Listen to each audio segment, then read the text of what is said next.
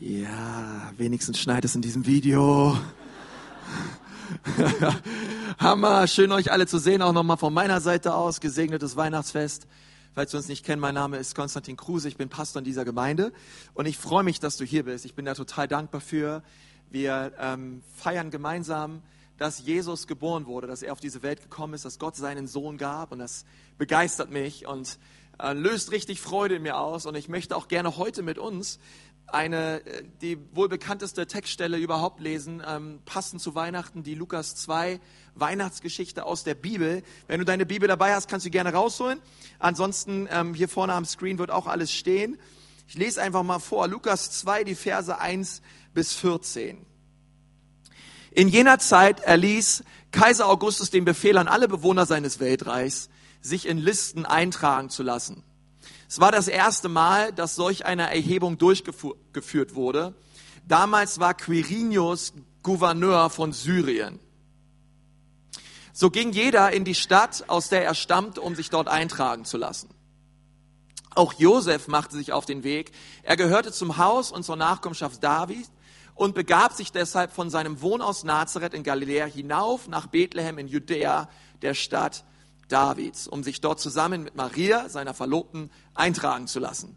Maria war schwanger und während sie nun in Bethlehem waren, kam für Maria die Zeit der Entbindung.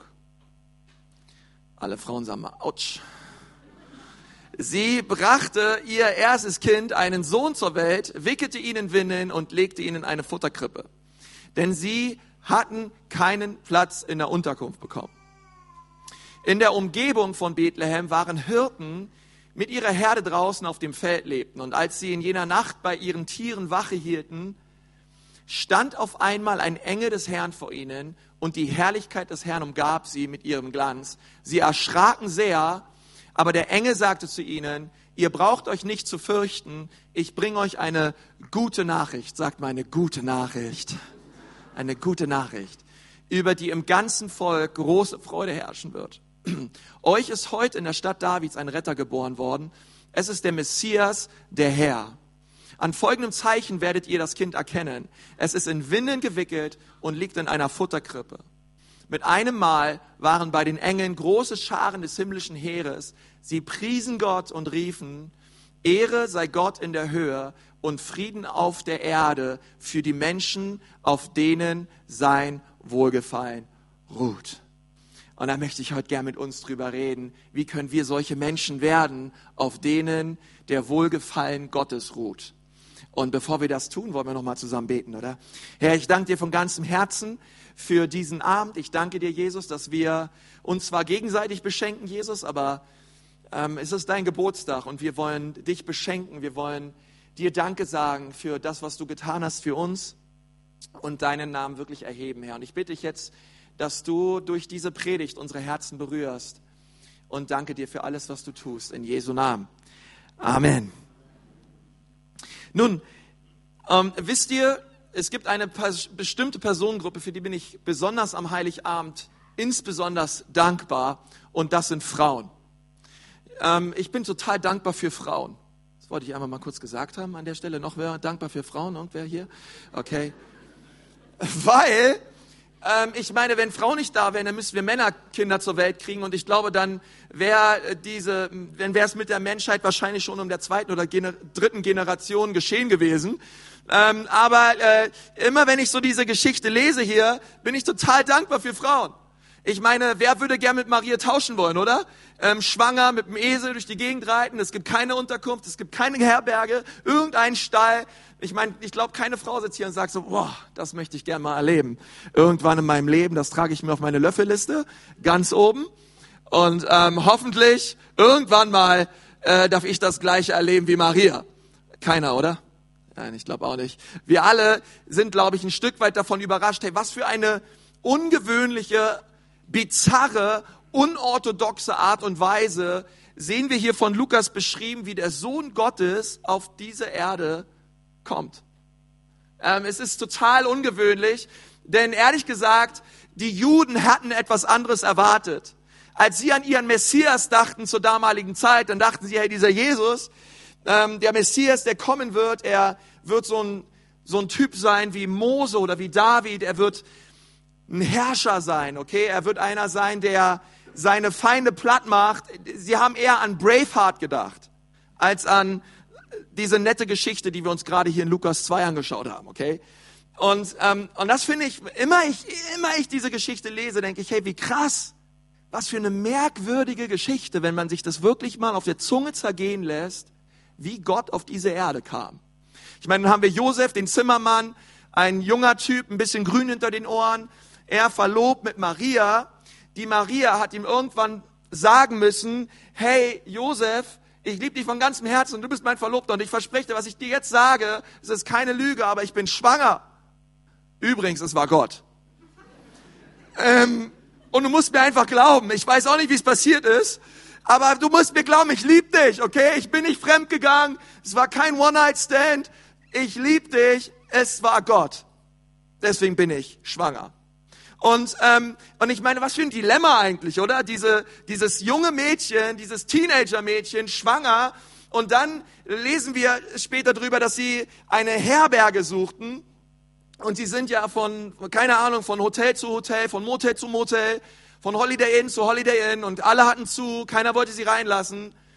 Und dann, und dann gab es nur noch einen Stall. Und Stall ist eigentlich noch zu nett gesagt. Also wir lesen eigentlich nicht wirklich von einem Stall in der Weihnachtsgeschichte.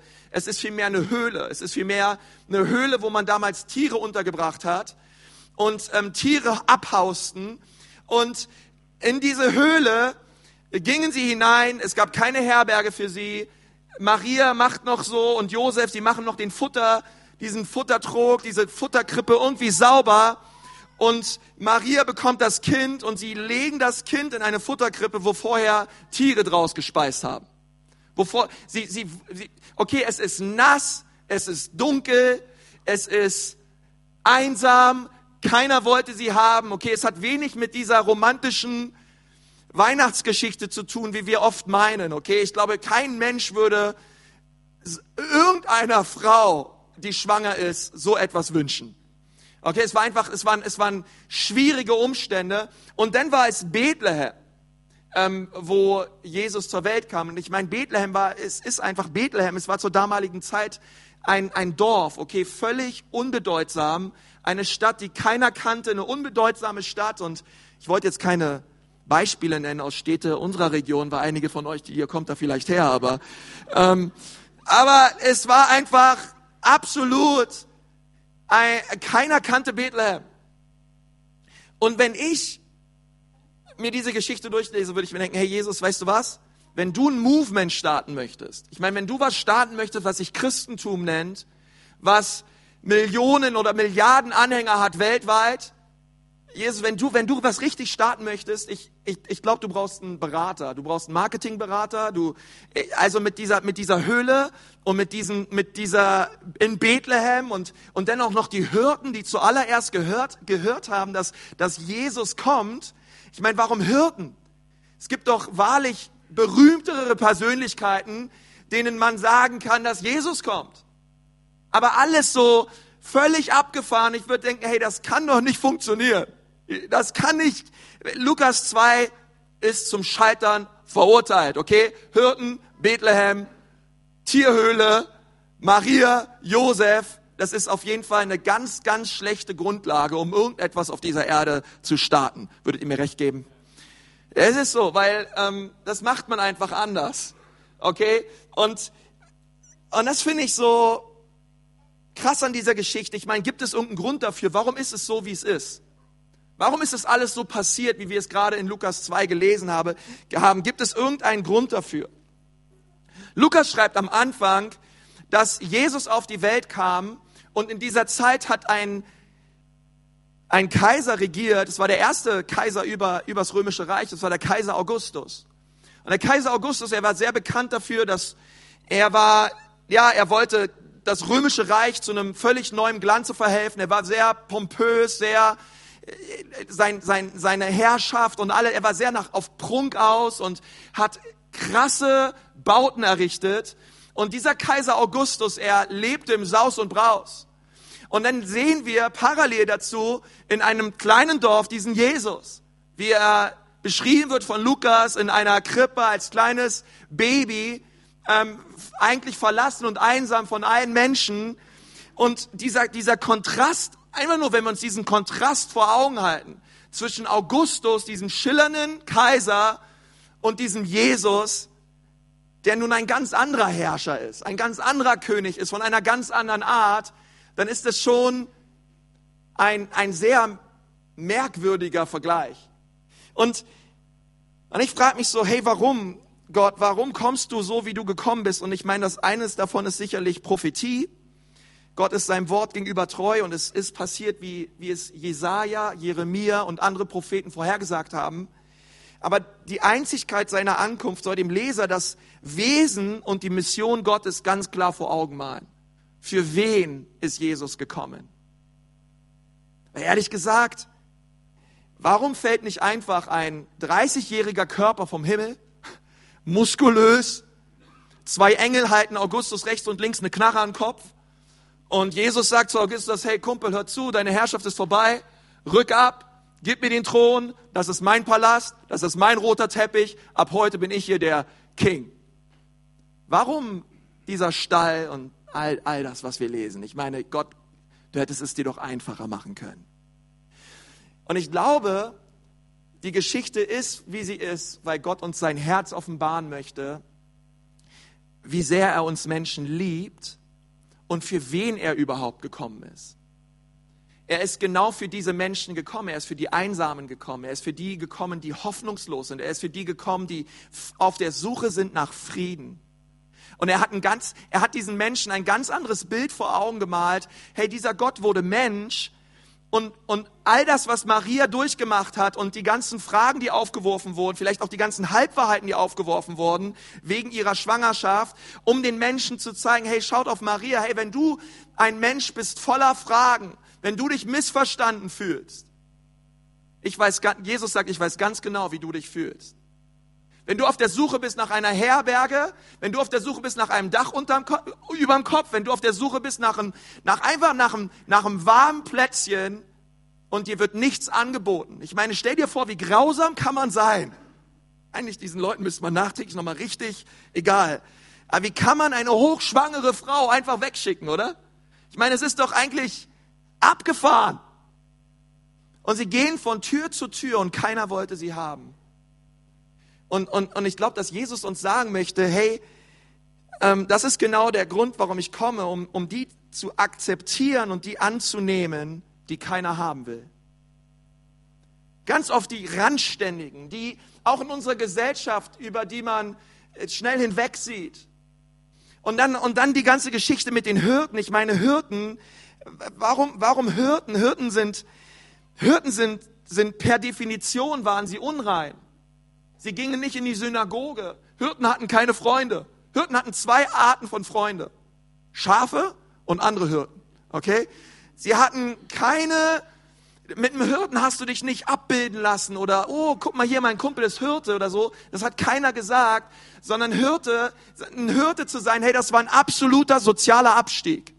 Hürden hatten kein Geld und, und sie waren eigentlich total die einsamen Menschen, die einfach tagsüber und auch nachts bei ihren Herden standen. Und Gott sagt, hey, diese Hirten, genau denen möchte ich mich als allererstes zeigen, da draußen auf dem Feld.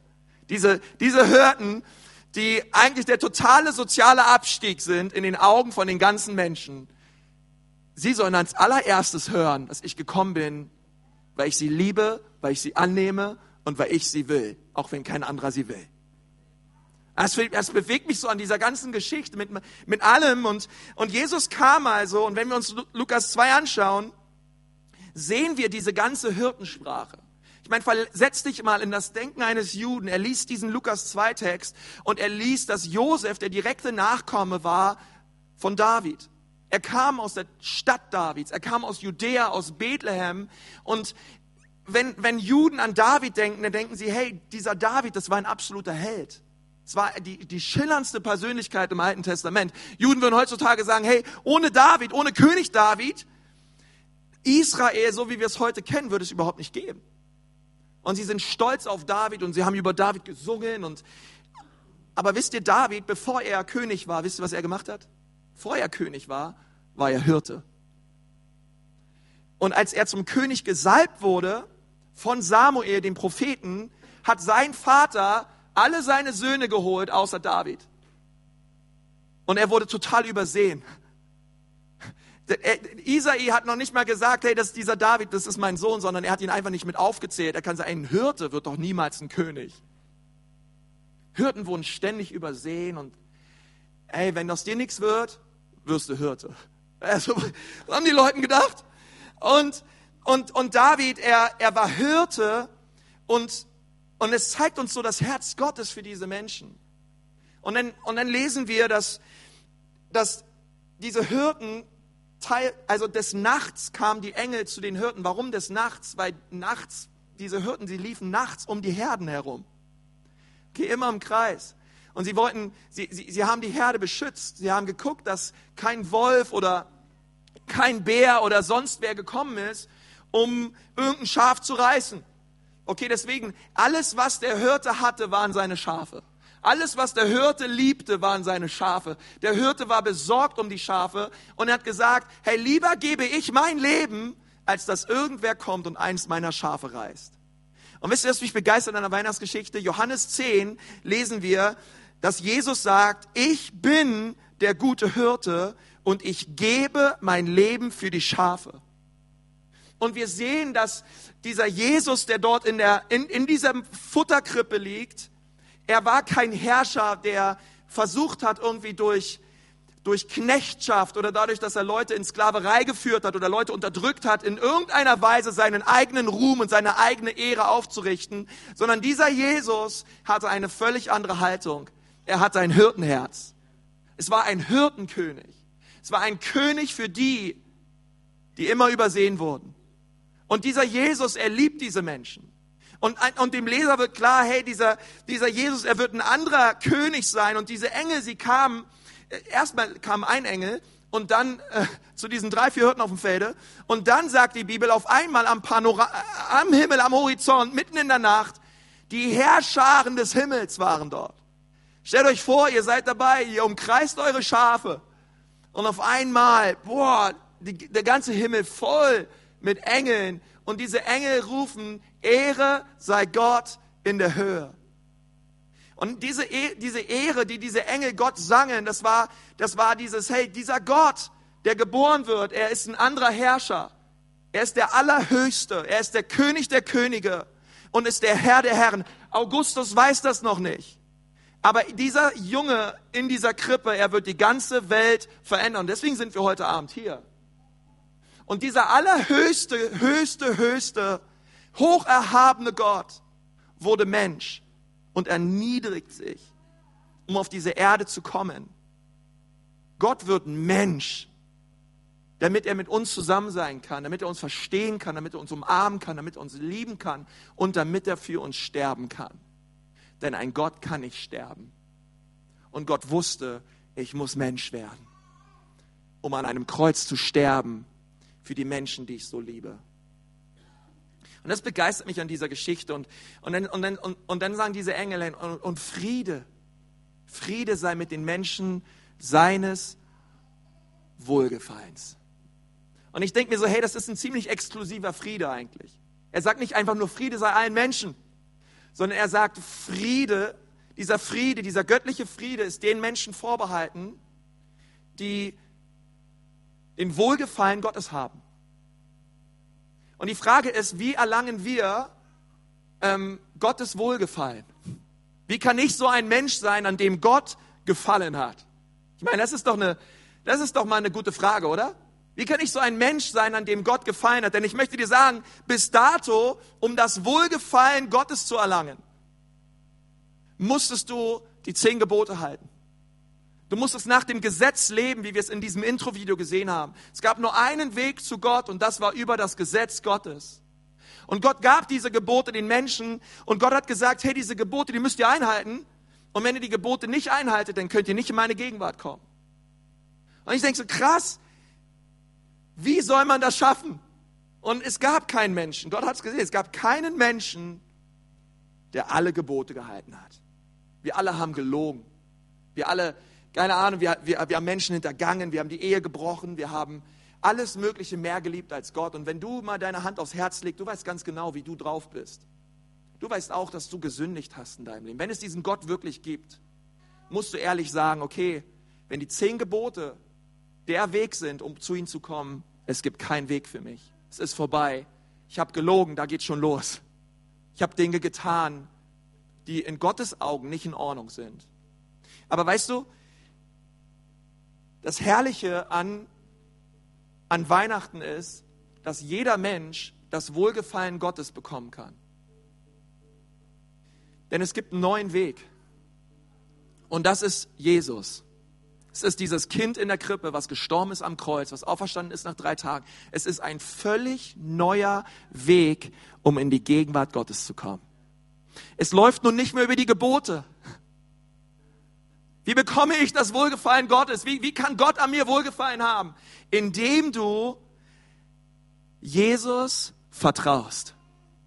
Indem du ihm vertraust, dass er kam, dass er alle Gebote eingehalten hat und dass er deine Strafe auf sich nahm, am Kreuz starb, ein Kreuz, was eigentlich mir und dir galt, ein Tod, den eigentlich dir, dem dir und mir galt. Er nahm es auf sich, er stand auf nach drei Tagen und er setzt hinter jedes Gebot ein Häkchen. Und er sagt, Konsti, du musst nicht mehr über die zehn Gebote kommen. Vertraue mir, vertraue meinem Kreuz, vertraue meinem Blut, vertraue dem Geschenk der Vergebung. Es gibt jetzt einen völlig neuen Weg. Und wir müssen nicht mehr über die Gebote, sondern wir dürfen Jesus vertrauen für das, was er getan hat in unserem Leben. Und das, ihr Lieben, ist der Schlüssel, um Gottes Wohlgefallen zu bekommen. Weißt du, heute, wenn, wenn wir, ähm, keine Ahnung, Geschenke verteilen, ich weiß nicht, wie es dir bei, dir zu Hause ab, abläuft, aber ähm, wenn, wenn wir uns gegenseitig beschenken, lass uns niemals vergessen, dass wir Jesus beschenken. Was können wir ihm schenken? Ich gebe dir einen, einen guten Tipp, was du Gott schenken kannst heute Abend. Du kannst ihm deine Sünde schenken. Du kannst ihm die Dinge schenken in deinem Leben, die zwischen dir und ihm stehen. Und du kannst ihn bitten, Gott vergib mir und bitte schenk mir neues Leben. Schenk mir ewiges Leben. Jesus, ich möchte dir vertrauen. Ich möchte dir Glauben schenken. Das, ist, das bedeutet Vertrauen dass du am Kreuz für mich gestorben bist. Und ich möchte dir danken, dass du mich nicht übersehen hast. Egal wie mein Herz aussieht, vielleicht sieht dein Herz auch aus wie ein Stall, voll mit Sünde und mit aller möglichen Schuld. Herr, Jesus war, Jesus war selbst bereit, in diesen Stall hier zu gehen, in Lukas 2. Er ist auch bereit, in dein Herz zu kommen. Er, er hat, als er in mein Herz kam, da, mein Herz sah auch aus wie ein Stall, hey. Aber er hat mich verändert. Er hat mich, er hat mich zu einem völlig neuen Menschen gemacht. Und das kann jeder Mensch, der meine Stimme hört, in diesem Raum erleben. Einfach dadurch, dass wir Jesus vertrauen und sagen, im Glauben schenke ich dir mein Leben, schenke ich dir mein Herz, gebe ich dir und bekenne ich dir meine Sünde. Und Gott sagt, wenn wir das tun, sollen wir ewiges Leben empfangen. Und das ist der Hammer. Das ist das Allerbeste, was es gibt. Und das ist der Grund, warum wir hier sind und Weihnachten feiern. Jesus kam und er hat uns nicht übersehen. Er hat ein Hirtenherz voller Erbarmen, voller Gnade, voller Demut. Und er schenkt jedem eine zweite Chance. Jedem. Ich lade dich mal ein, dort wo du sitzt. Einfach, vielleicht können wir mal zusammen beten. Vielleicht du einfach mal deine Augen zumachen.